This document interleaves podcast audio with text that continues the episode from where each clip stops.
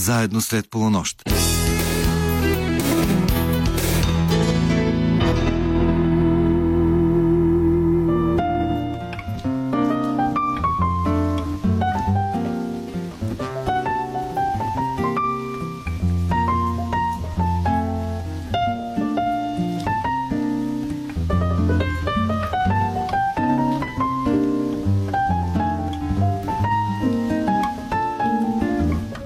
Нощ, уважаеми слушатели!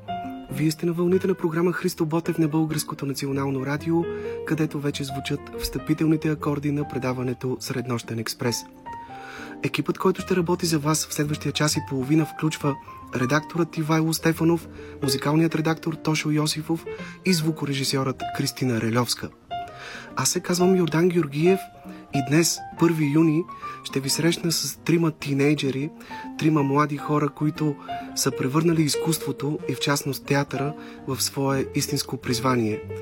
Елина Илиева, Неда Сергиева и Лачезар Натлев и тримата са част от театралната студия Игра с художествен ръководител Петър Върбанов към Общински културен дом Средец. С тях ще си поговорим за първите им стъпки на сцената и уроците, с които ще си тръгнат от тази школа, за това докъде се простират актьорските им мечти, за днешното младо поколение и как изглежда то през техните очи, за любовта, която май все пак не трае 3 години и за всичко останало, което ги вълнува истински, ще се опитаме и да ви ги представим в една по-артистична светлина, като всеки от тях ще изпълни пред вас по едно свое любимо стихотворение от българската поетична класика. В минутите след 1.40 ще прозвучи новото издание на рубриката Запомнете това име, в която ще ви предложим продължението на разговора на Весела Бабинова с обичания наш актьор Мариан Бачев по повод детската театрална школа, която той и неговата съпруга ръководят вече от няколко години. В днешното издание, както по традиция, ще звучи една малка извадка от любимите песни на нашите събеседници. Започваме с първата песен, която е избор на Ели, Лин Бискит и Behind the Blue Eyes.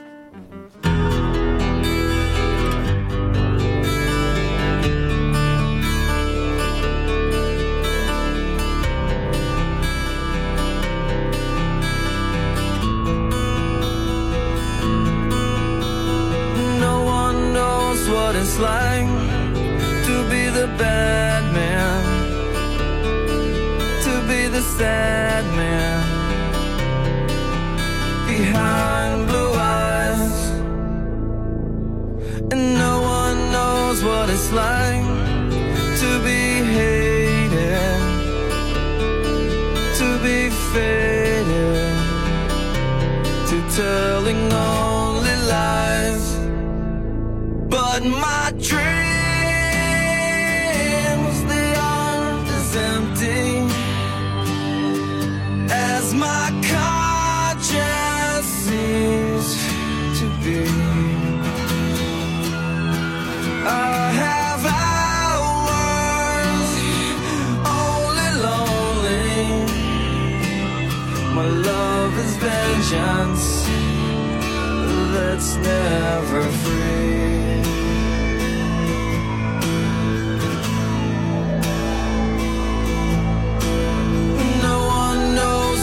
It's to feel these feelings like I do. And I blame you. No one bites back his heart on their anger. None of my pain will can show through. But my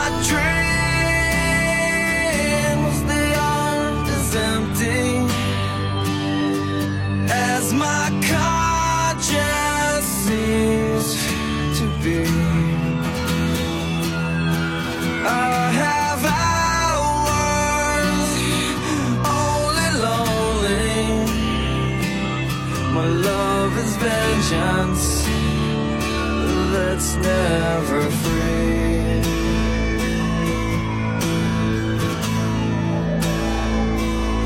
Discover.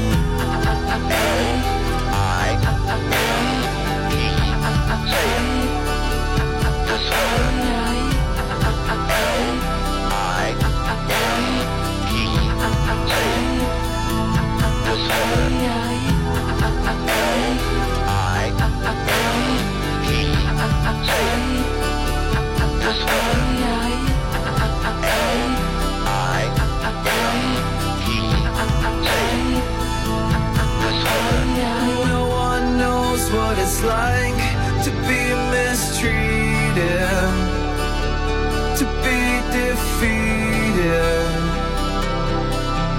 Behind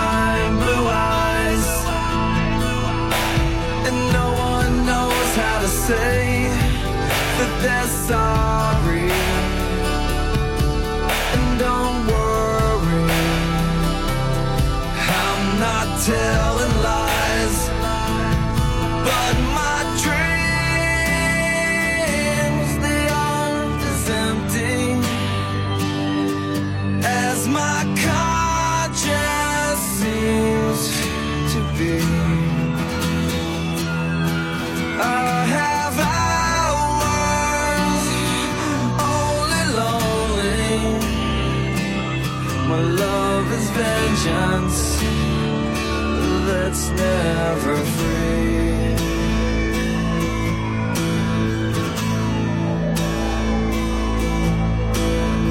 No one knows what it's like to be the bad man, to be the sad man behind blue eyes. Вие сте на територията на Среднощен експрес, едно специално издание на нашето предаване, в което искаме да ви поканим на пътешествие в света на трима прекрасни, невероятно талантливи млади хора, с които и самият аз се запознах съвсем наскоро и мога да кажа, че са истинско откритие за мен. Знаете, че днес вече е 1 юни, денят на детето, и тъй като сами разбирате, че някак не върви в нощен блок да каним деца, затова решихме да ви срещнем с едни млади хора, които току-що излизат от детството и може би дори някъде в тези месеци за първи път се изненада се дават сметка, че то вече си е отишло от тях, докато са гледали в другата посока към порастването, към големите роли на сцената или към голямата любов в живота, ще разберем след малко. И така, тук при нас са две момичета и едно момче. Елина Илиева, Неда Сергиева и двете са абитуриентки тази година, а само след няколко месеца живот и здраве ще бъдат и студенти. И Лачезар Натлев, който ще бъде абитуриент след цяла една година.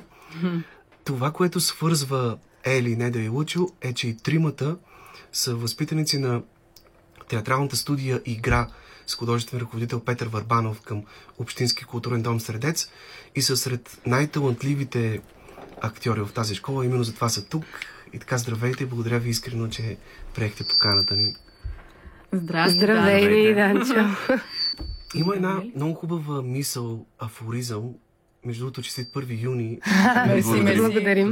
Но Още го празнуваме, да. Още да. Не помня дали Бърнард Шоу или някой друг а, остроумен творец беше казал, че детството е най-хубавата сред възрастите на човека и е жалко, че е дадена на онези, които не могат да я осъзнаят и да я оценят както трябва. Ами така е. Сега, така е. вие сте едни вече пораснали деца, или може би не чак толкова пораснали.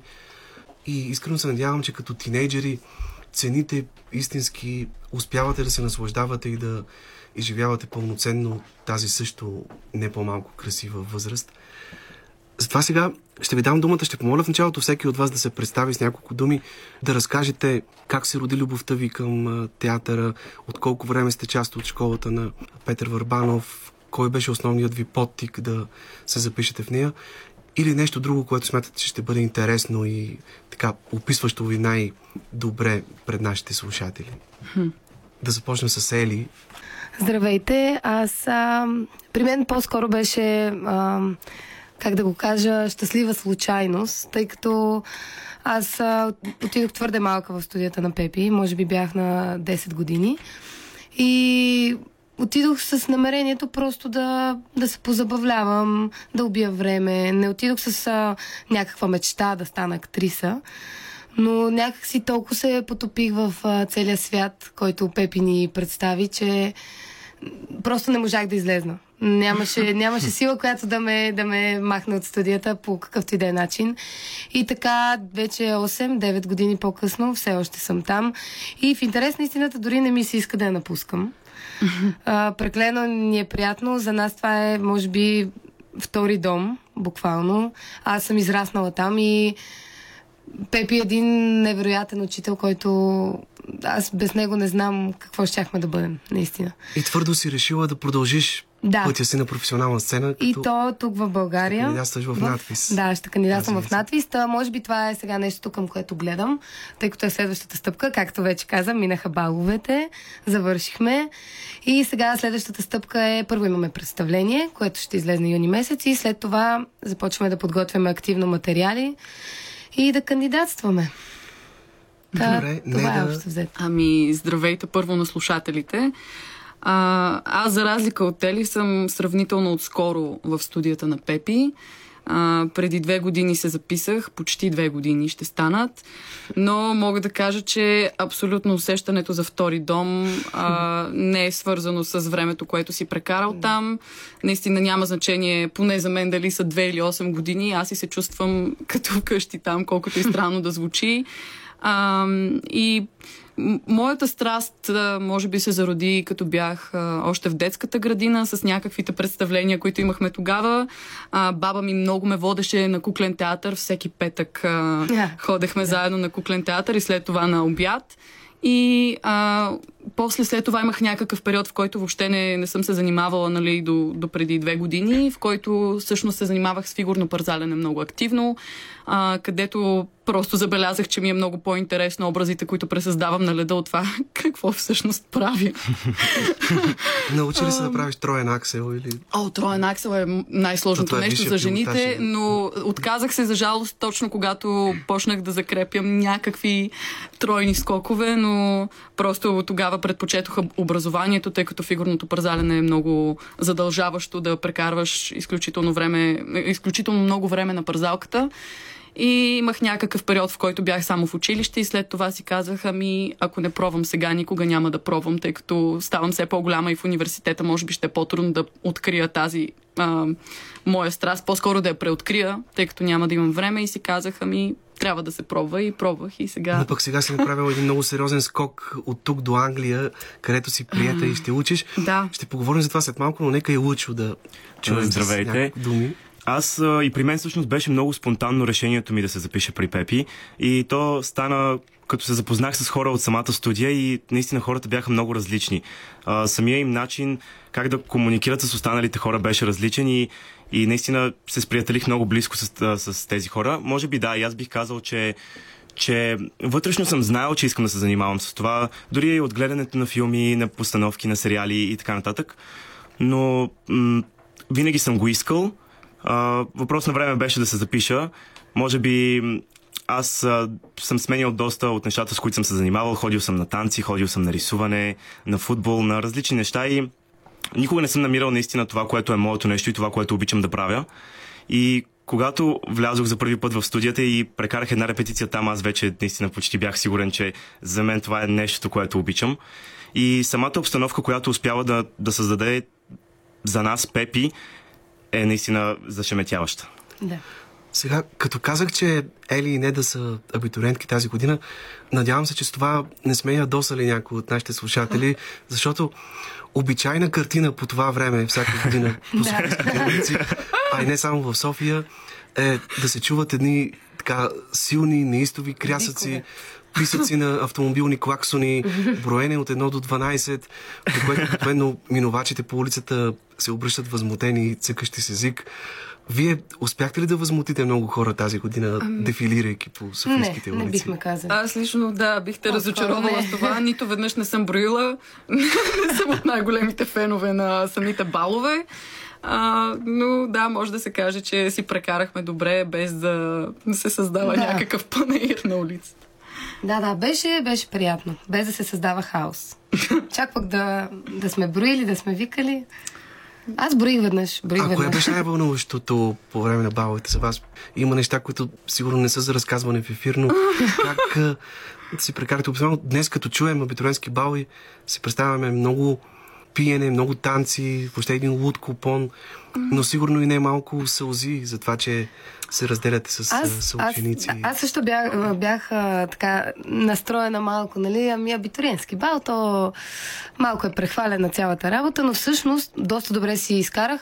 Сълзи чак не е имало, но определено ми стана носталгично и някакси тъжно, че се разделям по-скоро не толкова с тези хора, колкото с а, този период от моя mm-hmm. живот, който си някакси отива си и ти чак сега го осъзнаваш, че той си отива всъщност и пред теб се откриват едни доста вече големи неща, които започват да придобиват все по-реални е, измерения и става някакси страшно, но доста добре си прекарах това да се съберем целият випуск и учителите, беше, беше много приятно. Аз, аз хубаво си прекарах със сигурност. Да, може да се каже, че добре си прекарахме като цяло, въпреки, нали, ние бяхме на два различни бала, не сме от едно училище, но да, аз някак си а, си преживях а, тези осъзня, осъз, осъзнавания една идея преди това, тъй като а, с кандидатствания и всички тези неща а, се мина през един доста сериозен период на осъзнаване и на а, така наречения страх от а, следващото ниво. Така че мисля, че е, изненадващо за мен самата в момента съм доста спокойна, може би привидно спокойна. а, но да, чувствам се Всъщност, добре. този е наистина преминаване на едно следващо ниво. Да, Абсолютно. отдъхнах си, някак си, може би това е думата, А отдъхнах ти си имал нужда да разпуснеш, защото наистина Имах. си имал много сериозни Имах, имах определено. кандидатственски изпити и то преди да си завършила реално. Да, да, зимата Сега бяха повечето. Добре, вероятно за мнозина от нашите слушатели ще бъде откритие да научат, че в самия център на София има едно място, което от години вече си е извоювало името на истинска ковачница за даровити деца, захранваща с актьори почти непрекъснато, както надфис, така и други театрални училища в България, а и в чужбина. Благодарение най-вече на един човек mm-hmm. и творец, един истински ваятел на таланти, Петър Върбанов или Пепи, както го нарича с много любов неговите малки и по-големи приятели. Един човек, който без да афишира името си и дори жертвайки собствената си актьорска кариера, се е посветил на една кауза, а именно бъдещето на българския театър да бъде сигурно, изпълнено с надежда и да бъде в добри ръце, в ръцете на едни умни, чувствителни личности, творци в истински смисъл на думата. И резултатите от всичко това са на лице. Аз съм сигурен, че всеки от неговите възпитаници, ако перифразирам Горки, приема тази школа като един от своите университети, като един от най-важните университети в живота си. Затова сега искам да попитам вас, вие какво смятате, че беше най-ценно като опит и като познание за театъра, а и за самите себе си, което научихте от Пепи Фарбанов и с какво ви промени присъствието ви в тази школа? Ох, аз ако започна, сигурно няма да Мисля, млъкна. че ние всички от студия не могат да ни стигнат два часа да говорим само за Пепи и само за студия. Абсолютно. Но ще се опитаме. Значи, аз това, което аз го казах, аз ти го казах, Данче, но все пак пак ще го Вие кажа. тримата всъщност казахте, може би най-важното е, че там сте открили свой втори дом. Да. Да. И другото, което е, че за мен м, студията е, както ти го нарече, ковачница, само че може би за още нещо, което е дори може би по-важно и това е ковачница за хора, защото Пепи наистина... То, точно това, че а, когато сме в тази възраст, отиваме там, някак си успява да изгради което не е да каза, театрализирането на съзнанието. Mm. Та някак си изгражда, освен като, като творци, като актьори. Нали? Ние там няма как да станем завършени актьори, но той изгражда съзнание на, ак, на актьори и също ни със Там сигурност... стъпвате на една здрава основа. Абсолютно, вече, много абсолютно, здрава. ма много после- здрава. Вече надфис и другите училища развиват този Да. път, по който сте поели. Абсолютно, абсолютно. Пепи просто дава основата и то огромна основа, на която стъпваме и вече след това той някак си сякаш подава а, всички тези хора и деца на академията и вече те ги доразвиват, което не знам дали някак си си дават сметка хората колко реално Пепи прави, защото това си е много тежка работа. Той работи с 60 човека. Не, Много, Двете много, групи са, да. знам. да, Около 60 с две групи, малка и голяма, където са около 60 човека всеки божи ден. И наистина е доста тежка работа да, да бъдеш качествен преподавател и някакси за повечето от нас той е първи учител. Съответно, неговото мнение е всичко за нас. И някакси той много добре, много добре преподава цялото нещо, така че да го разбереш, да го заобичаш. И за мен най-важното, той наистина прави хора. Абсолютно. Наистина прави Аз, хора. както ти казах, за Пепи мога да си говоря цяла нощ. Това е ясно. Ще се опитам някакси по-збитичко да кажа нещата. За мен лично едно от най-важните неща, които Пепи успява да направи е да свали задръжки. Задръжки не в а, кофти смисъла, но а, хората без да осъзнават а, в комуникацията си с другите и въобще в а, своето, ако мога така да го нарека, живеене, имат много задръжки и много стени, които си слагат сами. И Пепи... Да, то това се насажда и от семейството, и от от Да, учителите. това от е от среда. Цялата ти среда а, те предразполага към това нещо. А специално за актьорите е много важно тези задръжки да паднат, Абсолютно. да се Ти от към себе си трябва да си много отворен. Въпросната отворена система, за която говорим непрекъснато, способността да се променяш а, в зависимост от обстоятелствата, от средата, от партньора, е нещо, което в живота всъ- всъщност е адски важно, за да можеш да се свържеш с човека, с когото си общуваш. И ам, един от любимите ми съвети, които Пепе ми е давал, който всъщност отключи много неща в мене, тъй като аз много го чувърках и м, реално беше нещо, засегна нещо много Абе, за мен беше доста релевантен този съвет. Беше а, миличка, смело и безотговорно. Да, да. Смело и безотговорно в най-добрия а, смисъл на думата безотговорно, тъй като когато прекалено много обмисляш някакви неща и когато прекалено отговорно действаш, ти не можеш да достигнеш до нивата, до които трябва да достигнеш, в частност в актьорската професия, но и както казах, в комуникацията си с хората в живота. И когато почнах да го осъзнавам някакси Абе, навътре, вътрешно се промених и усетих разлика на сцената, усетих разлика в а, собствения си мироглед. Така че това е, а, може би, едно от най-съществените неща. А извън сцената, изградихте ли си там приятелски Да. кръг? Срещнахте ли То сродни може би души? това е... Защо как бихте описали атмосферата? То не само- Там, да. Тъй като обикновено талантливите хора са и самотни хора. Нали? Обикновено посредствените хора много по-лесно се обединяват. И затова е много важно да има едно такова защитено пространство, където таланти като вас да срещнат и свои самишленици. Но да. ако искате да дадем думата А и на Лучо, все да, пак да... Да, ами аз, аз, бих, аз бих казал, че точно поради това, че се събираме там и имаме общ интерес към, към театъра и към това занимание.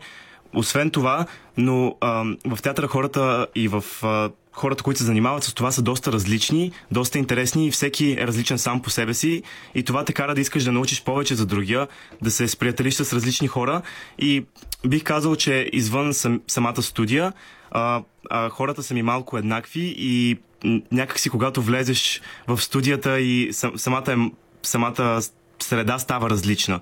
И м- бих казал, че много ми е помогнало това от а, друга страна. Както каза, не да а, за отворената система. А, всъщност аз, когато влязох в студия, бих си го признал това, че бях наистина доста комплексиран от различни неща, които по един или друг начин са се появили в мен. Било то обществото, средата, училището, семейството и така нататък.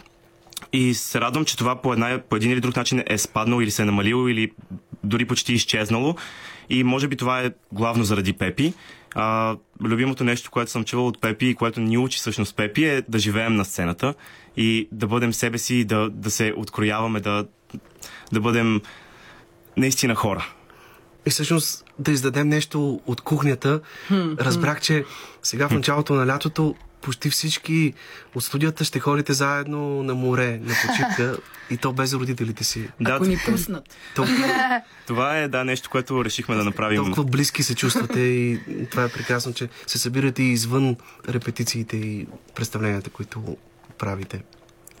Ами да, самите ние се чувстваме наистина доста близки и си споделяме за много неща и се, се харесваме, харесваме да прекарваме време помежду си. И така, от доста време го говорихме заради този July Morning да, да се съберем и решихме, че няколко хора ще се съберем. И в крайна сметка се, се организирахме една определена компания, която определено сме си по-близки и успяхме да си направим резервация и да отидем, и ще отидем заедно на море. Като цяло средата е много хубава в, в актьорското. Доста е чиста и е доста някакси... Всички просто сме там за едно и също нещо. И след като все, искаме едно и също нещо, стремим се към едно и също нещо, следователно няма, не се усеща някаква спортна злоба, не, не се усеща някаква завист или нещо такова. Някак си научихме се с времето да бъдем екип и че да работиш в екип всъщност е доста важно за актьорската професия, защото ти трябва да разчиташ на партньорите си. Ти без тях не можеш нищо да направиш. И много разчитаме един на друг. Да, аз не бих казал, че съществува тази спортна злоба, нали, както каза Ели, но винаги има една малка надпревара, което в тази професия със сигурност е неизбежно. Ето, всъщност това е спортната злоба. Не, не. Не, не, не Има бих и казал. по-лоша, нали? Но... То това е неизбежно и на професионална сцена. Да. Така че, но Успяли сме доста да се формираме като екип. И това, разбира се, е благодарение на Пепи отново. А, със сигурност. Да, това има, ще го кажем сигурно много достатъчно много пъти.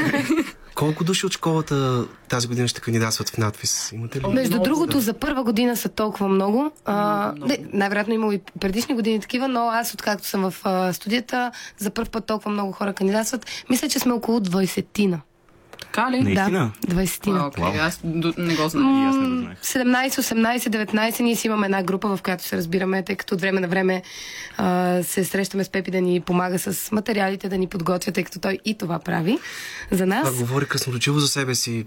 20 на души само тази година. М, да. Тук е важно да кажем, че сред възпитаниците на тази школа са едни от най-талантливите млади актьори в момента в българския театър.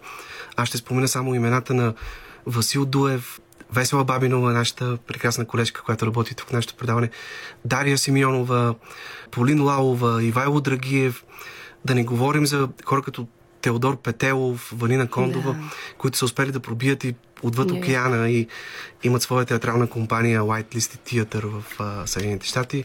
Ето Неда е един от хората, по които ще учи в Англия, тъй като знам, че и преди теб има хора от студията, които А, да, не съм първата, там. да, да. Така че наистина впечатляващо. Казва, че първите 7 години от живота на човек са най-важни за формиране на възпитанието, на ценностната му система. Доколко важни и определящи са първите години, първите уроци на сцената за един бъдещ актьор? Ох, ами много. А, може би заради всички неща, които вече казахме за това, че е свързано с а, това, че се учим на това как да комуникираме по-добре в живота, на това как към себе си да сме по-разбиращи, така че да можеш да разбереш процесите, които минават в теб, от какво са провокирани. Благодарение на анализи. Да, може би а, всички тези неща а, говорят, че първите стъпки на сцената наистина са много важни, защото когато ти направиш правилните стъпки към театрализиране на съзнанието, което е термин, който Пепи използва изключително често, а, ти имаш а, някаква основа, на която можеш да стъпиш и от която след това м- можеш да отскочиш и да надграждаш вече с техника и разбира се още много опит. Но първите стъпки са изключително важни и аз имам зверския късмет те да са а, в тази студия, тъй като си намерих хората, преподавателя и някак си всичко стана много плавно, много естествено, много м- постепенно се случиха нещата, тъй като в студия се правят нещата, които се правят в надвис за 4 години, всъщност за една. Минаваме през различните етапи на първо са етюди, които са без думи, в които изцяло а, имаш свобода на импровизация, но в същото време нали, без думи се случват повечето неща, след което минаваме през откъсите с партньор, в които се учиш на общуване а, и след което вече градим пиеса всички като отбор. Така че И всъщност ние си говорим за детска театрална студия, но ако проследим заглавията на пиесите, които сте играли от този момент и продължавате да играете, ще видим, че задачите и предизвикателствата, в които ви въвлича Пепи Варбанов са наистина много сериозни. Може би като израз на максимата, че само голямата драматургия може да ви помогне да станете истински добри актьори. Нали, само в дълбоки води може да се научите наистина да плувате. И това е изключително важно. След малко ще кажа няколко думи за представлението, което тази година правите. с удоволствие. Но сега може би да чуем още една песен. Тя е избор на Неда, песента In My Bed на Amy Winehouse и Не да ти преди малко тук ни каза, че ако ти трябваше да бъдеш песен, би се избрала точно тази, Тази. песен. Ми не знам дали бих я избрала, но така я усещам. Добре, слушаме Ейми Лайнхаус, след което се връщаме отново в студиото.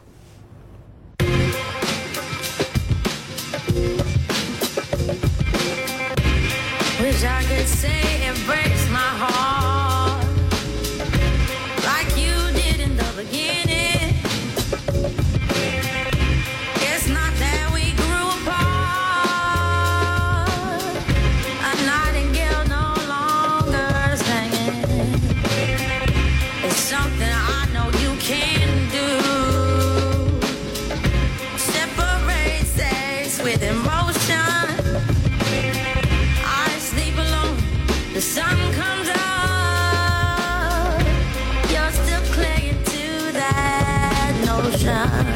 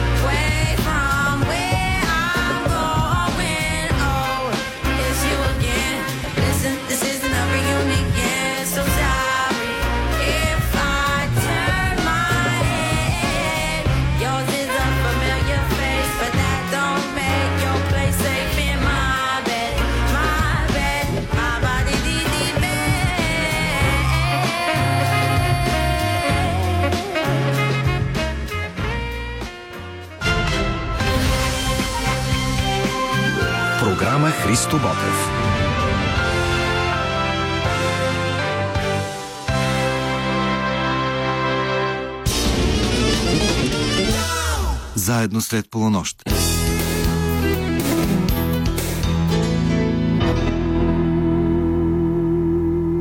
Вие сте на вълните на програма Христо Ботев с предаването Среднощен експрес.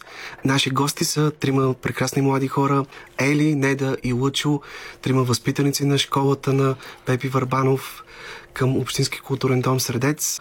Неда и Ели тази година ще бъдат студенти. Неда вече е приета в Англия. След малко ще поговорим за това. Лъчо до година също ще кандидатства и тримата са се посветили на театъра.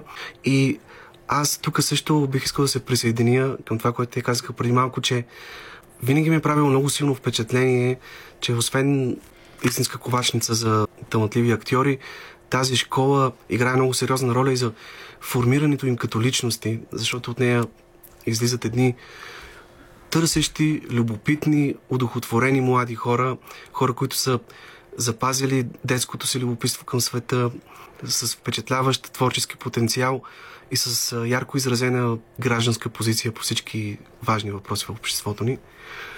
Но тъй като вие подехте тази тема, ми се иска да поговорим за това, за задръжките и колко лесно общувате вие във вашето поколение? Лесно ли падат задръжките ви? Чувствате ли се по-разкрепостени, по-освободени от а, поколенията преди вас? Питам ви, тъй като си спомням, че преди година, може би или две, актьорът Малин Кръстев в едно мое предаване сподели своето мнение, той като ръководител също на младежка школа доскоро. Имаше и много интересни наблюдения по отношение на малко по-големите от вас, момичета и момчета, че като че ли думи като обичам те почти не фигурират в речника на днешните тинейджери и млади хора, което не означава, че те не са чувствителни и че така са лишени от чувства, а като че ли по-скоро има някакъв страх да изразяват открито чувствата си. Може би защото времената са такива, че днес не е някакси не е модерно да си романтичен, да си чувствителен, а е по-яко с една ирония да гледаш на живота и света, да си някак по-ироничен, по-скептичен. Доколко това според вас се отнася и за вашето поколение или по-скоро при вас е обратното? Вие и вашите връзници прекалено лесно казвате обичам те. Ами, а, аз съм съгласна по-скоро с обратното. А, моите наблюдения са, че изключително често се казват думи като обичам те, изключително често се изразяват такива емоции чрез думи, обаче всъщност нямат много стойност. И като цяло имам чувство, че нашето поколение поне, аз а, за това мога да говоря най-много, е а, някакси тенденцията е, че много е тематично, тъй като е, а, те- една от темите за есе на матурата, които имахме, беше тежестта на думите. Аз не писах на тази тема, защото щях много негативни неща да кажа. А, но някак си имам чувство, че е изгубена тежестта на думите. Наш, нашето поколение е изгубила и такива Тоест неща... хората казват обичам те без да влагат нужния смисъл и нужните чувства. Това е моето мнение. Правят го механично и да кажат формално, по-скоро. нещо друго, ако имат други наблюдения. Аз съм съгласна напълно. И освен, че тежестта е изгубена и освен, че няма емоция зад думите, няма ги действията, казват се едни неща, но нищо не се прави по, по въпроса. Някакси все едно се хвърлят едни думи, които не знам, наложено е, че трябва да се казват и се казват, пък не носят никаква стойност. А според вас, прав ли е Бек БД, че любовта трае три години в днешния свят? Като че ли аз все по-често напоследък откривам доказателства за това, колкото и да не ми се иска да го призная. Мислите ли, че все по-рядко се случва унази любов, която би могла да свърже двама души за много-много години, а понякога и за цял живот, както е било например, при поколението на нашите баби и дядовци и дори при поколението на родителите ни. Значи аз от позицията на а, заклет а, романтик заявявам, нали, това е моето мнение, но аз изключително много вярвам в него и това е, че любовта със сигурност трае повече от 3 години и със сигурност вярвам, че може да трае цял живот. За мен, ако се обича истински, има в истинския смисъл на думата да обичаш, няма как тази любов да изчезне. И тук а, не става въпрос за самата нали, връзка. Връзката наистина може да приключи за 3 години. Връзката може да приключи за една година. Връзката може да приключи дори за няколко месеца. И въпреки това да обичаш дори и цял живот. Ако наистина, обаче истински си обичал. Не да примерно. Някой друг, да. Тя е на Не, тотално а, различно мнение. Не, не, не, не. не А, съм тотално, но... тотално, а, аз съм на тотално различно мнение за връзките, може би. А, за истинската любов. А, ще ми се да вярвам, че издържа во веки веков и, и след като умрем. А, Тоест, но... вие правите разлика между любовта и връзките. И връзката. Ами, Да, за да. жалост, да. сигурност. Аз много мога да говоря за приятелска любов, а, тъй като според мен думата любов наистина не трябва да се възприема в смисъла на любов между двама човека във връзка. За мен тя е между родители и деца, между приятели, между а, хора и животни, ако щеш. А, в този смисъл любовта наистина трае дълго и а, ако е истинска, но някак си за връзките с Ели сме на, на различно мнение. И, и може би по-скоро в, в какво се превръща любовта днес. Точно то е свързано с тежестта на думите. И така, че хората. А, моето наблюдение е, че поне отвън стават много цветни. Нашето поколение външно е много цветно, много Да. различно, много шарено. Вътре обаче е много сиво. А, някак си обърнати са ролите на вътрешния ти живот и на външния и вътрешно си с многото задръжки, с а, многото комплекси, с а, много си затворен, Но а всъщност си много експресивен. И оттам идва парадокси. Когато го осъзнаеш, малко почваш да не вярваш в истинността на отношенията между хората и оттам се ражда нали, проблем. А, как но- се обяснявате и как коментирате нещо, което също като че ли се наблюдава често напоследък? Имаш връзка с един човек, тя продължава примерно две или три години, в един момент се разделяте, което винаги малко или много е драматично и за двете страни. И само след два или три месеца вече имаш нова връзка с нов човек. Как е възможно да си обичал истински някого и толкова бързо да го престрадаш, толкова лесно да си готов да го замениш и да скочиш в нова връзка? Дали това се дължи на страха, че ще останеш сам?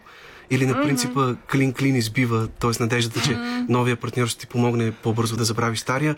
Или просто това, което младите хора влагат в думата обич, днес е много далеч от това, което наистина се съдържа в тази дума? Ами по принцип със, със сигурност го има това, че нали, за страха и за това, че хората се страхуват да останат сами и може би това е така доста основен проблем за нашето поколение, че наистина се страхуваме да бъдем сами, да бъдем без приятели, без мама и тати и така нататък.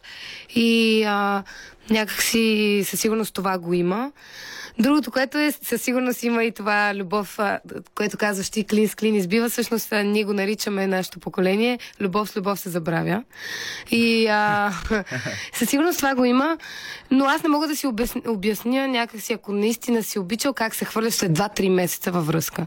И, и въпреки това, някакси мога да разбера хората, които влизат във връзка след, след година, примерно, след две години и дори и да обичат а, нали, предишния човек, могат да се впуснат във връзка, тъй като а, след като тази връзка е приключила, не можеш да останеш, в смисъл да гледаш само назад и там да остане погледът и трябва все пак да гледаш и напред. Дори, не знам, два-три месеца аз познавам хора, които след пет дена са в нова връзка. Да. Наистина. И то връзка след връзка.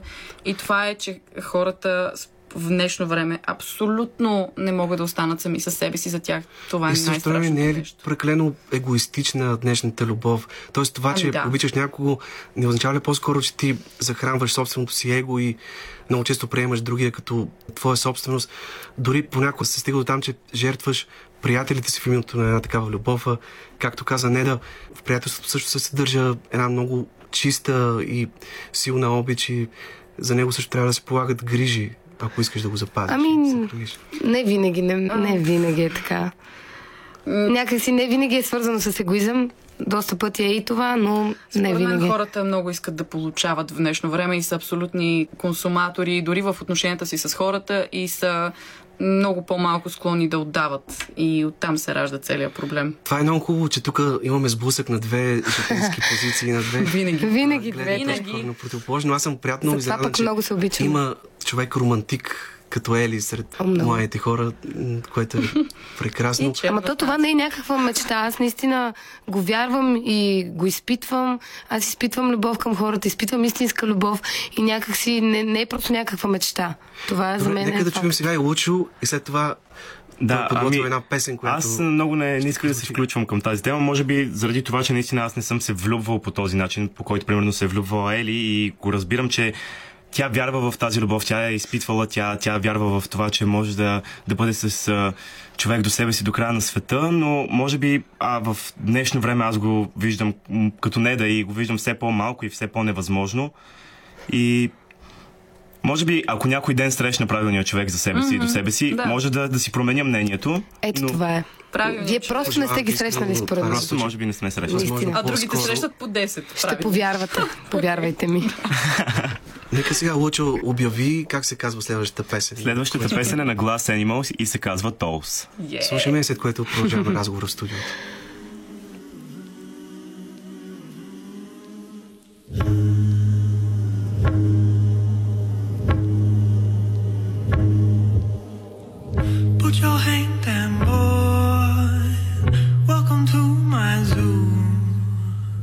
Put your hand inside my big black wild wild.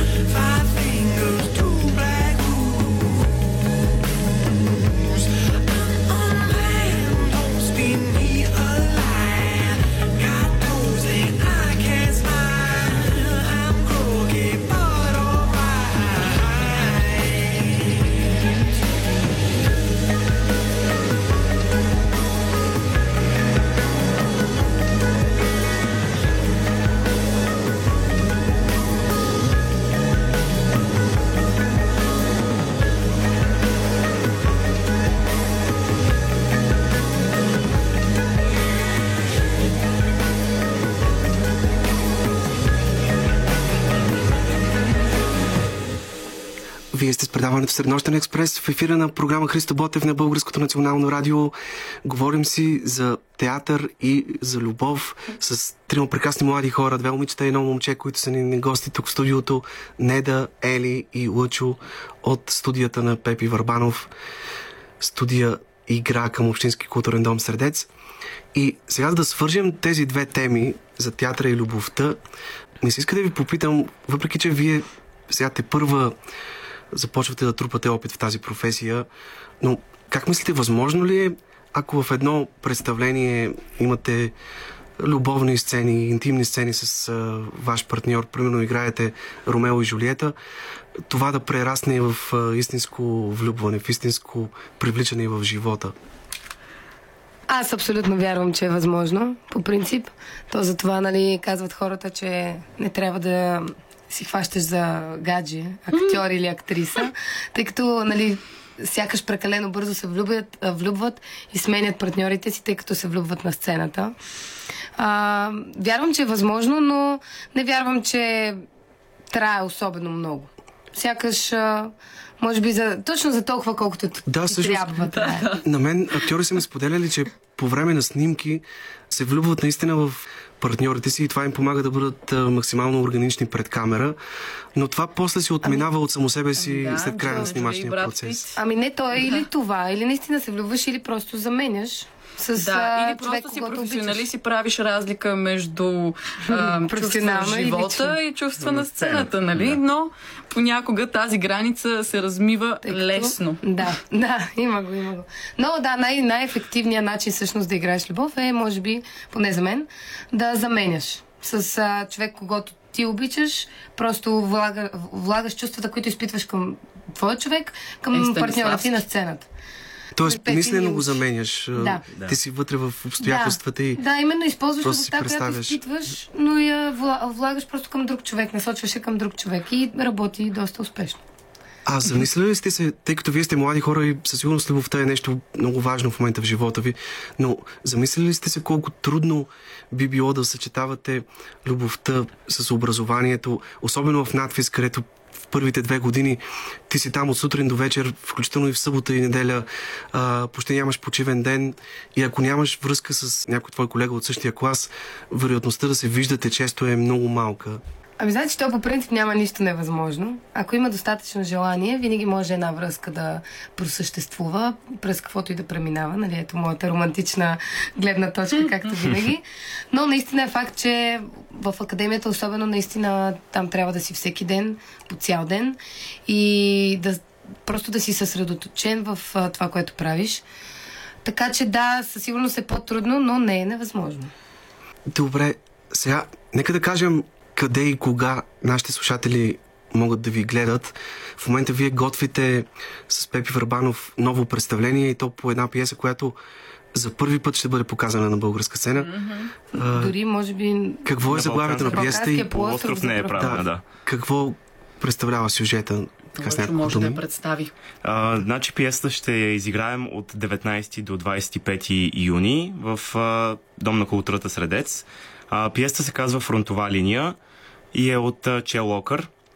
Като самия сюжет на пиесата е много, много различно, през, би го казал, че е много различно написан и самата пиеса като драматургия е написана много различно, поради факта, че самите диалози са преплетени по и има няколко линии, които вървят едновременно, което е много трудно всъщност. Аз за първи път чета пиеса, която е написана по този начин. И ни беше доста трудно по време на репетициите да можем да влезнем в това, защото има едно изчакване, когато а, се развива другото действие и твоето действие и ти трябва да го запълваш с а, вътрешния си интензитет, докато играеш, което е много интересно и много трудно. А, а, пиесата представлява всъщност живота на самата улица и взаимовръзките между хората, които бих казал, че буквално са на дъното. Като започна... Действието се развива в 21 век, всъщност. Това, за което говорим, ние го има и там. А в някакво гето ли е? В някакъв крайен квартал или по-скоро... Ами да, може Да, би така да, да. се... Да, да, защото то е на, точно на улицата хората, които са на дъното, само че е 21 век. Да. И всъщност там сте на няколко състава, като Ели и Неда се дублират в една То роля. винаги две години. Имаме, имаме щастието да... Щастие, не Въпреки щастие, да, да, щастие, не гледна щастие. точка. Та, въпреки, че сме толкова различни, някак си се успяваме да... Да, да, Да, знае В също. крайна сметка не сме чак толкова различни, явно. За да сме на една и Добре, сега споменахме, че Ели ще кандидатства в надфис. Тази есен професор Здравко Митков приема цели два класа с няколко свои асистенти. Ели, искрено стискам палци и вярвам, че Много ще благодаря. успееш. А Неда, която завършва Американския колеж в София, а там, както знаем, почти 90% от възпитаниците на този колеж Да. продължават обучението си в чужбина. Тя вече е приета и от есента ще учи в Ливърпул, в а, един много престижен университет, Liverpool Institute for Performing Art. Нали Да, да, точно така. Специалност менеджмент в изкуствата. Какво по-конкретно представлява обучението там. Доколкото знам, застъпени са почти всички изкуства, музика, танци, актьорско майсторство. Да, да, много обща И специалност. развитие на менеджерските умения в областта на културата, което е много важно и много нужно специално тук за българския театър. Да, ми вече аз мога малко по-спокойно да говоря за това, тъй като една година ми беше голяма драма с тези кандидатствания. Много се лутах, не знаех и аз какво да правя точно. Та, всеки, който ме питаше на тази тема нещо, просто беше отхвърлен. Много мило и учтиво, но беше отхвърлен, тъй като аз самата нямах никаква идея какво да кажа. Сега вече спокойно мога да си говоря на тази тема.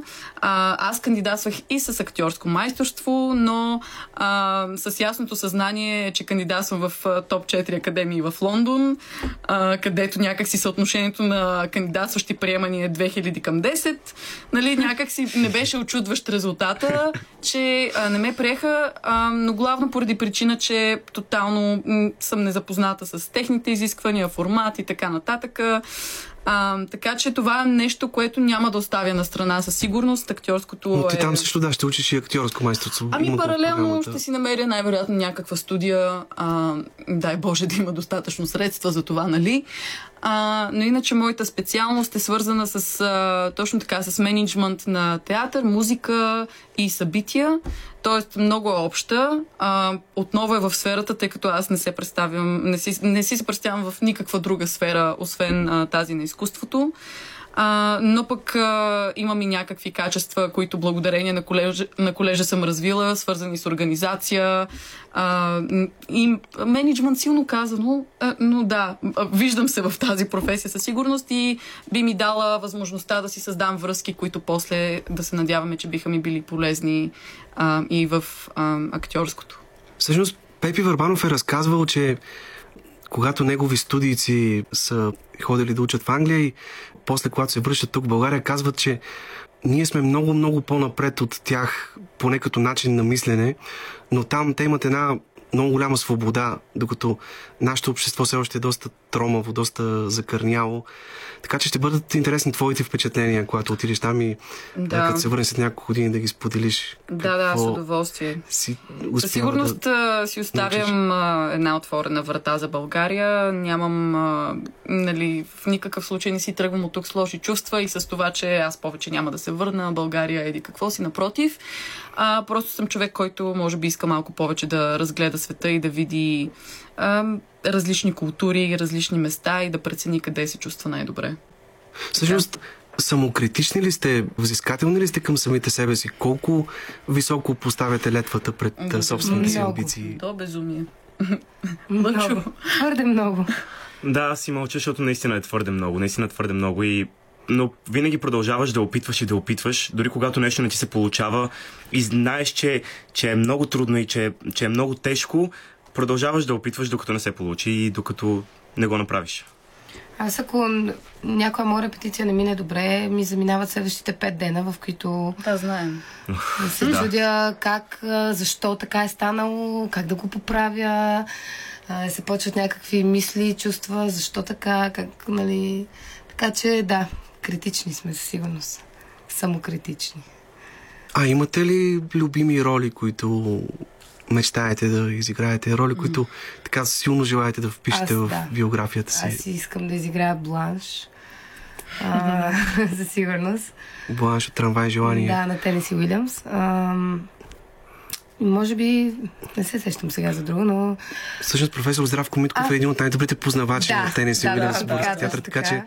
а, Той е трябва да се много внимава. на място ще Да. попаднеш, ако искрено се да, надявам. да, трябва да се внимава с при Уилямс. него. А и също така бих а, изиграла Лора. Много. Аз точно това си мислех за Стъклен Нирвана, че менеджери. играл Да, Яворов. Аз много бих А, искал да играя. Нирвана на Нирвана. Костин Илиев. Е, Страхотно. Ще се сетим. Много. Ще се сетим ти, не да тази година успя да... Не, не успях. Опита. Опита, опита да, да Е, направиш. дори тези роли, които сме правили сега, говорим Да, да, ние говорим, да, в бъдеще. Да, да, много е трудно. Аз няма да, няма да дам отговор, тъй като съм много и а, искам максимално много сфери от собствената си същност О, да. да открия.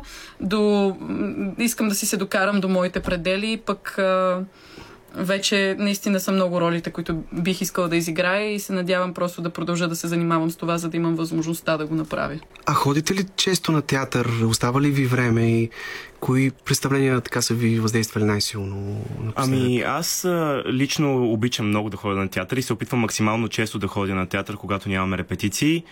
А, днес дори ходих на театър и гледах а, Завръщане от дома. А, глупости говоря, извинявайте, Лулу гледах днес в а, театър София.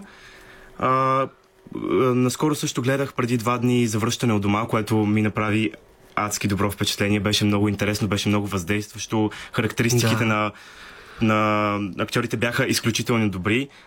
Деян Донков ми направи страхотно впечатление, ролята му беше феноменална. Но да, да, да, определено, определено ходим всички на театър и об- обичаме да ходим на театър. Аз всъщност от малка наистина ходя на театър, тъй като и мен баба ми наистина ме водеше. Нали, постоянно. бабите. Баба, Бабите. баба, Абсолютно. уважавам я за това. Може би и тя има роля в а, това, в а, моята любов, която се е породила към театъра. Но тя ме водеше на, не само на театър, тя ме водеше а, на куклен театър, тя ме водеше на опера, на оперета. И някакси от малка съм свикнала да, да ходя на театър. А Всъщност, вие нямате в семействата си хора, които са се занимавали с Не, изкуство. всъщност Не. нито един от нас. Нито един, да. Не. Добре, той Лъчо спомена Деян Донков. Имате ли си любими актьори или актриси, на които гледате като на еталон в професията?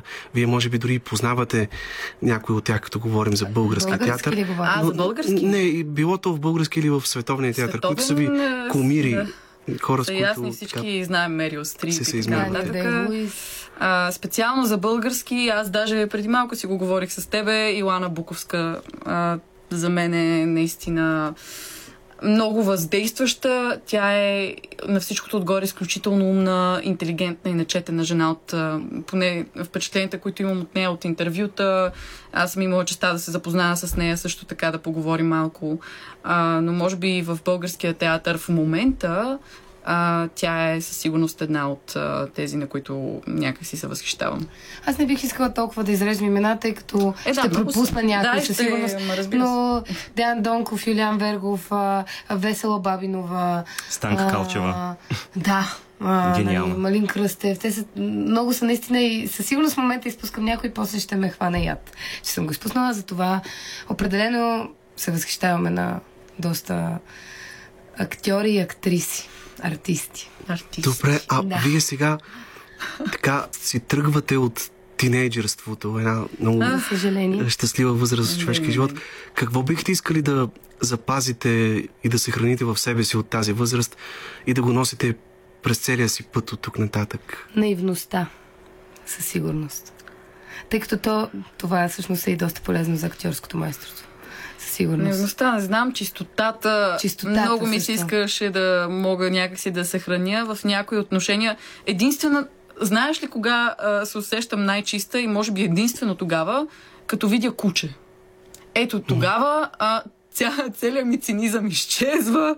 Ця, всичко, което принципно ме описва като човек, някак си остава на страна и си се връщам в детското, да си се радвам по-детски, но това е нещо, което бих съхранила. Лъчо, ти Ми аз бих казал, че много бих искал да запази въображението си, което, между другото, по едно време си мислех, че бях изгубил, но точно поради факта, че, че успях да се добера до студията и Пепи наистина много ни помага да, да отключим това въображение, което се тъй някъде да, в нас. Абсолютно. А, трябва да добавим и, че в студията всъщност а, като, нали, още като малки започваме много да четем, защото всъщност а, Пепи никога, когато трябва да правим откази, а, никога не ти дава на готово отказ, който да правиш. А, ти сам се заемаш с а, задачата да четеш пиеси, книги, да гледаш филми.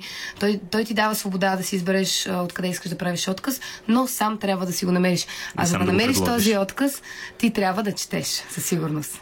И да гледаш. Добре, и сега, тъй като Ели и Неда са големи фенки на Guns N' Roses, ще чуем една тяхна песен This I Love, след което нашите гости в студиото ще ви представят по едно свое любимо стихотворение, което са подготвили специално за да го изпълнят пред вас.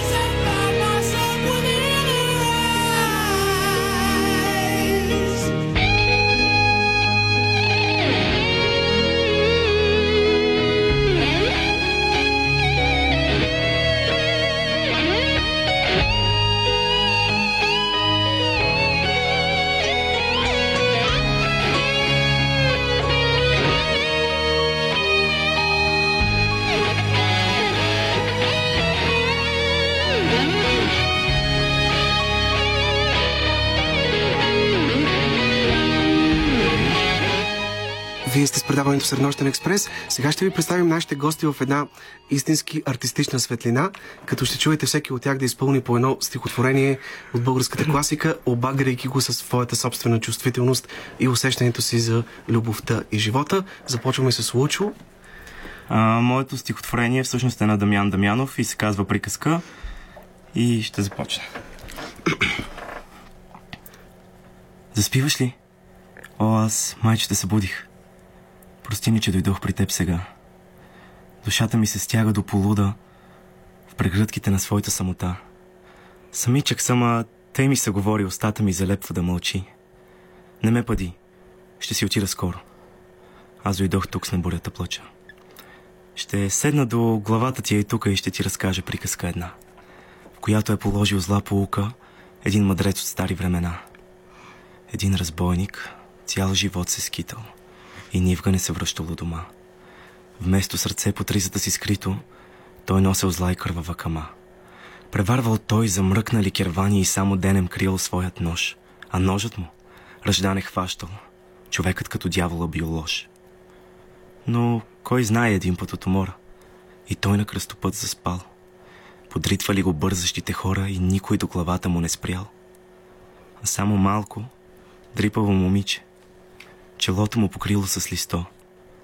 Заплакал той, за първи път обичан. Заплакал той разбойникът защо? Кое стоплило той сърце кораво, нестоплено в живота никой път? Една ръка накарала тогава сълзи от кърви в поглед да текат. Една ръка по-топла от огнище на главореза дала онова, което той не би откупил с нищо, нито с обир скъп, нито с рязана глава. Но ти заспа. А, тъй ми е студено. Той дрипаво момиче, къде е то? То стоплило разбойниката мене. Ти никога не стопли тъй. Защо? Благодаря ти много, Лучо. Стана невероятно изпълнение. Сега Ели, която е подготвила едно прекрасно стихотворение на Христо Фотев. Да, казва се, понякога по-много се обичахме. Понякога по-много се обичахме. Понякога по-малко. А понякога, когато ти заплакваше в ръцете ми, животът ми приличаше на щастие. Луната мълчаливо ни преследваше. Рисуваше телата ни по пясъка. Ние правихме какво ли не. Понякога наистина приличахме на влюбени. Но пясъка изтече от косите ни. И се завърна помежду ни въздуха. Естествено е в такива случаи усмивката ми малко да е стъклена. Естествено е в такива случаи усмивката ми малко да е стъклена. Естествено е да потърся хората, да се разтворя в тяхното съчувствие, да им изплача болката си с някакво забравено и скрито удоволствие. Аз мога да разплача и дърветата, и птиците, и бронзовите бюстове, но до кога ще ни сближава болката? И много ли е трудно да сме искрени? Затова ще се усмихна някакси. Усмивката ми малко ще е стъклена. Оплашено ще питам и безмилостно. Луната и дърветата и себе си. Наистина ли ние с тебе бяхме влюбени? Наистина ли ти си моето щастие или в нощта приличаше на щастие? Тогава ще напиша неочаквано най-истинското си стихотворение. И най-хубавото. Като теб. И така далечно, като теб. Прекрасно. Сега си давам сметка, че това стихотворение звучи още по-вълнуващо, когато се изпълнява от жена. Да, да, Да, на Христо И- Фотев. Не да. С, а, А, с непримиримите на Миряна Башева да сложа край на любовната тематика, въпреки че стихотворението на Ели ми е любимото стихотворение някога. Но няма да остана грешна на своя избор. Непримиримите Миряна Башева. Много са малко. Все пак ги има. А пък аз точно такива ги харесвам. Дето ги няма непримирими и към земята строго отвесни. Биват прочути и забранени. Те са измислили дясно и ляво и мислят петото измерение. Непримирими към Бог и дявол. Все са поети. Без варианти. И политици да ги направиш в своите черни служебни чанти ще носят само лирични държави. Обикновено не са щастливи. В простия смисъл, просто като като здрасти. А им завиждат и то красиво. Всички, които си имат щастие. Още са малко. Чакаме нови. Трябва да дойдат, ако сме хора. Ако сме дух, материя, слово, с божествена аудитория. Кой ги знае откъде се взимат? Е, пак оттам, отдето и всички. Но и с природата са непримирими. А пак аз точно такива обичам. Мерси. аз ви благодаря искрено за това гостуване. Искам да ви пожелая да бъдете все така романтични, все така бунтарски настроени, непримирими, да Непримирими. обичате много и да бъдете много обичани и да имате много приказки в живота си, ако може така да обобщим. Благодаря. Много благодаря ти. Данчо. Беше за удоволствие. Изключително удоволствие. Разбира се, много успехи в професионален план с това, с което се занимавате. На мен също ми беше изключително приятно и се надявам, че отново ще бъдете мои гости. И ние се надяваме. Чакаме покана. Ели, Неда и Лучо, трима от най-талантливите актьори от школата на Пепи Варманов, бяха гости на 1 юни при нас. Благодаря ви още веднъж. Благодарим. Честит благодарим. 1 юни. Нови събития. Първи юни. да.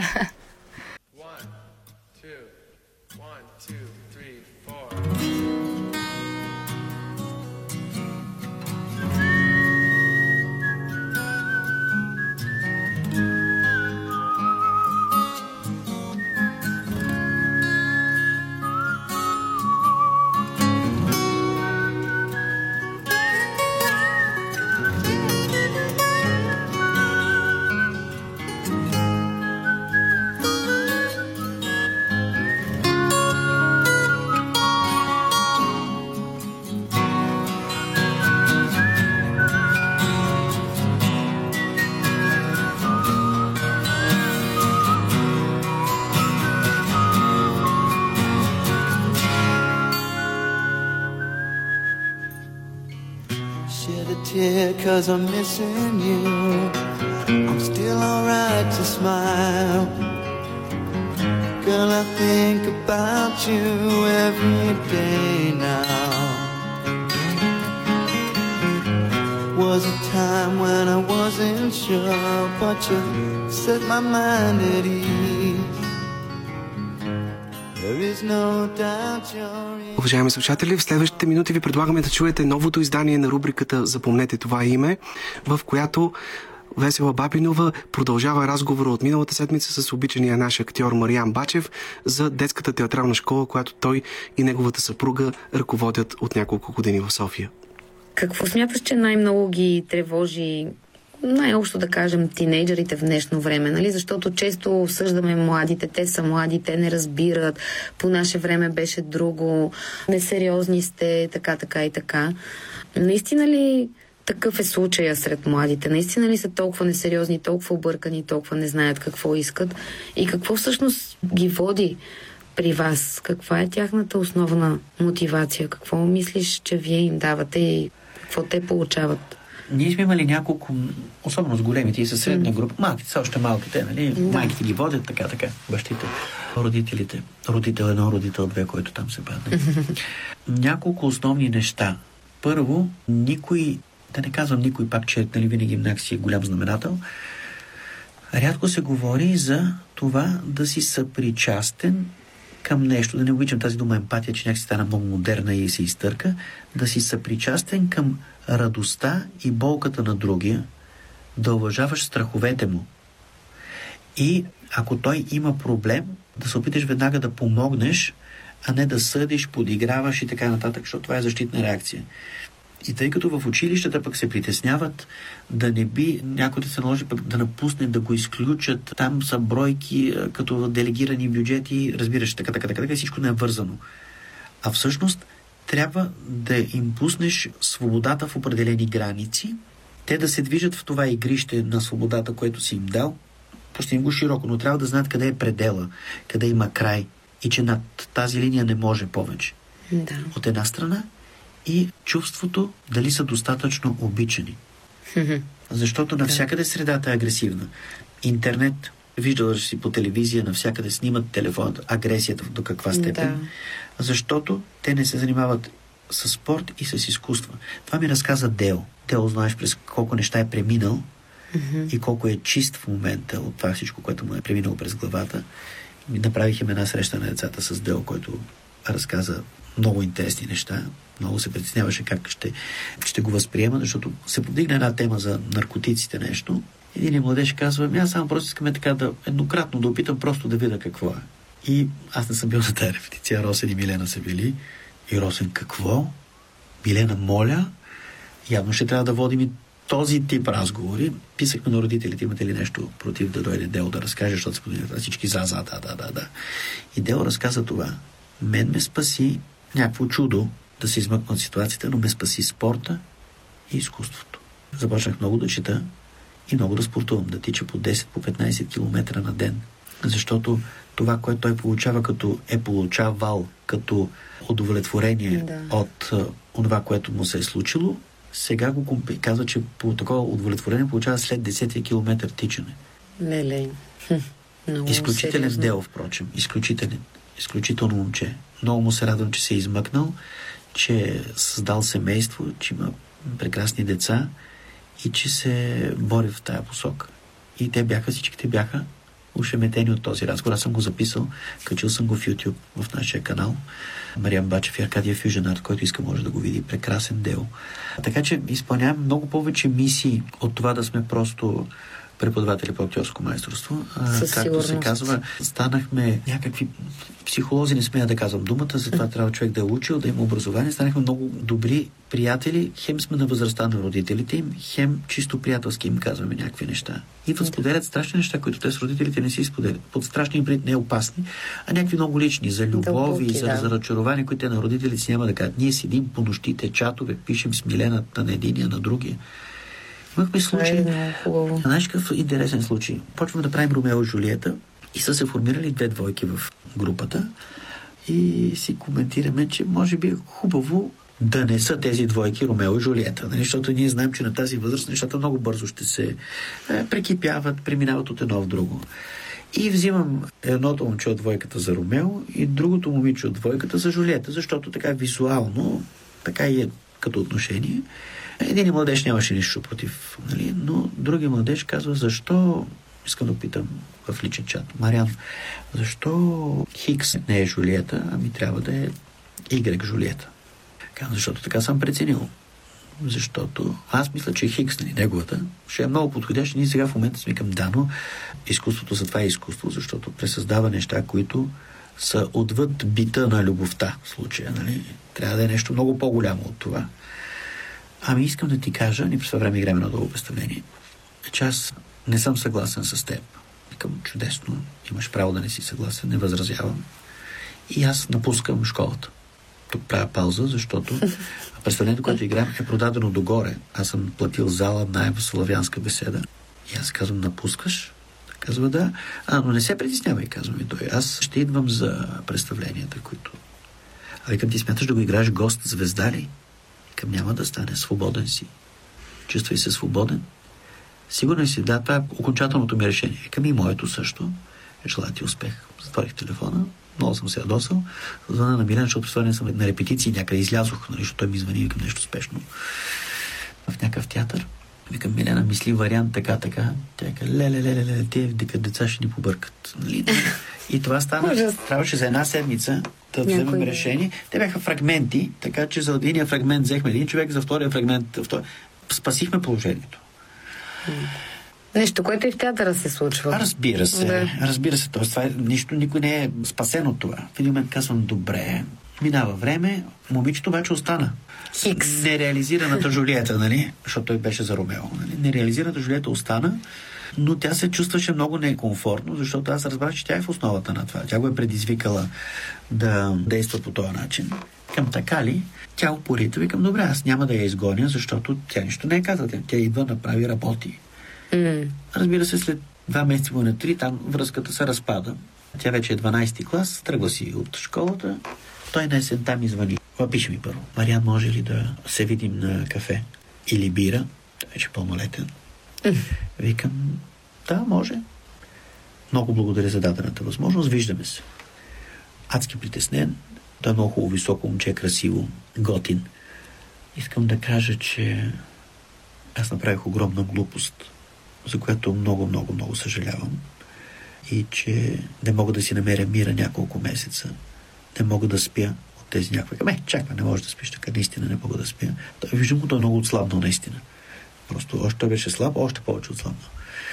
И искам просто да знаеш, че той сега на есен ставаше 12 клас. Тя беше една година по-голяма от него. Искам да ти кажа, че много съжалявам и че вие сте за мен всичко и че аз съм живял от неделя до неделя, за да дойда на тези репетиции. Това бяха най-тежките ми месеци. Това беше измамно щастие. Много, много беше много романтично. Аз можех да го запиша цялото това нещо. И казвам, разбирам, но и ти трябва да ме разбереш. Аз много те харесвам, ти си страхотен. Но аз не мога да те върна в школата, защото ти предсака групата.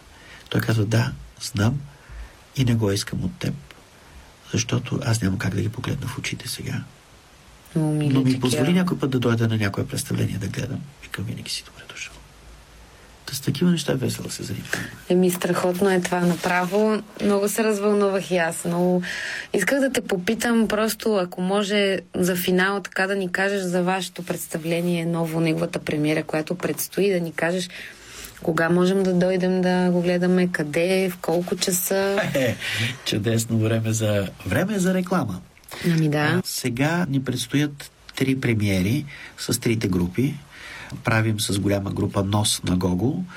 Тази идея се зароди, когато в времената на пандемиите на затвора, на която трябваше онлайн да работим. Ние бяхме започнали, завършвахме Ромео и Жулиета, нямаше как да реагираме, чудихме се какво ново да започнем, но вече знаехме, че така ние ще ни затворят и ние ще трябва да работим повече Да. онлайн. Докато репетираш на маса не е проблем, както се казва, да си онлайн, но когато трябва да се стигне до мизансцен, нали, кой откъде минава, какво оставя, къде, какво прави и така нататък. Пояснявам за слушателите думата мизансцен, не че не я знаят. Но това изисква, не става, не става онлайн.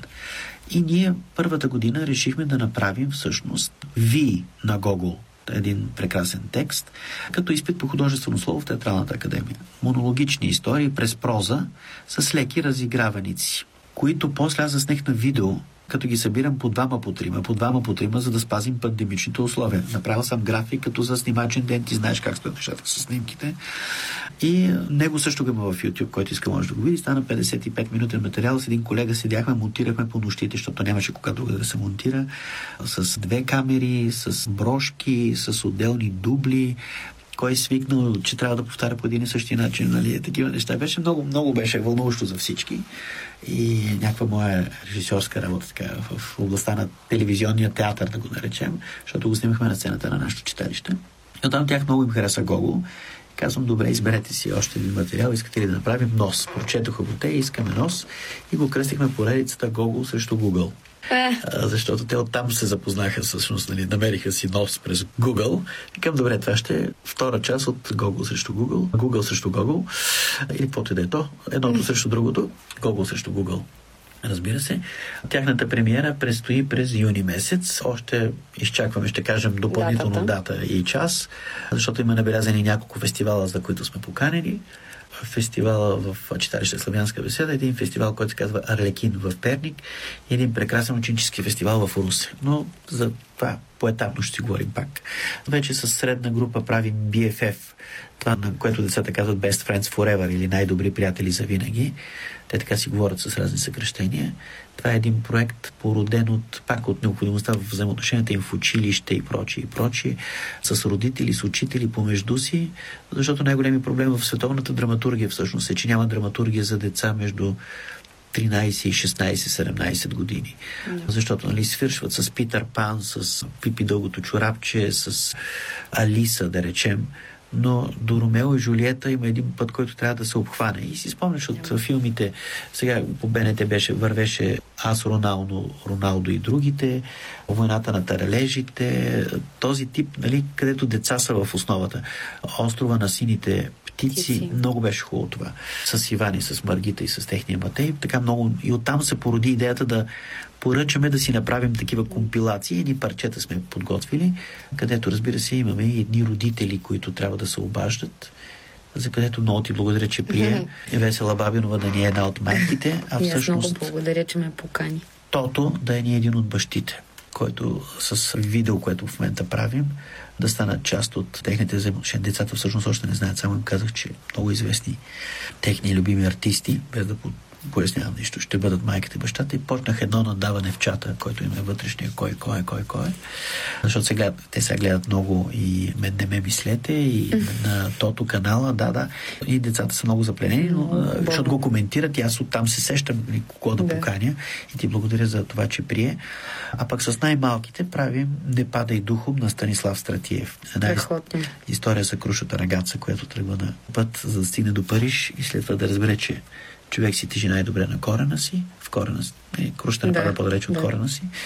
И шием костюми, купил съм едно осветление, сега ново, два мувин хеда и три лед апарата, уча се на осветление през една програма сега, така че да имат готино осветление винаги, където пътуваме да можем да го вземем. И така. Все страхотни неща. Аз съм силно впечатлена от всичко това, което разказваш и направо не случайно в началото споделих, че това, което правите ти и Милена, твоята жена, е наистина достойно за възхищение, тъй като това е според мен да правиш това нещо, да се занимаваш с деца, то е призвание, не е просто професия и изисква изключителна отдаденост, внимание Така е, така е. и време и въобще емоция, която ти влагаш в цялото нещо, защото виждаме, че вие по някакъв начин направо сте си им като вторите родители, за което наистина е много голямо браво. Така че всички, които искате да видите, да чуете и да гледате тези деца, Да следят нашата фейсбук страничка, там слагаме актуалните Мариан дати. Бачев и Аркадия Фюжанарт. Да. Много ти благодаря за този разговор. Аз. Надявам се на нашите слушатели да им е било полезно и приятно да ни слушат.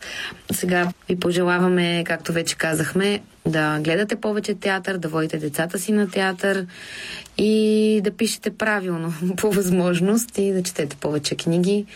От нас много здраве и любов. Бъдете здрави и успешни и се пазете. И лека вечер, ако сте с колата, карайте внимателно, а ако сте си вкъщи, лека нощ и се завивайте през глава.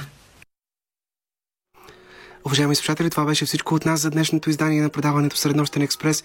Пожелаваме ви лека нощ до следващата сряда след полунощ.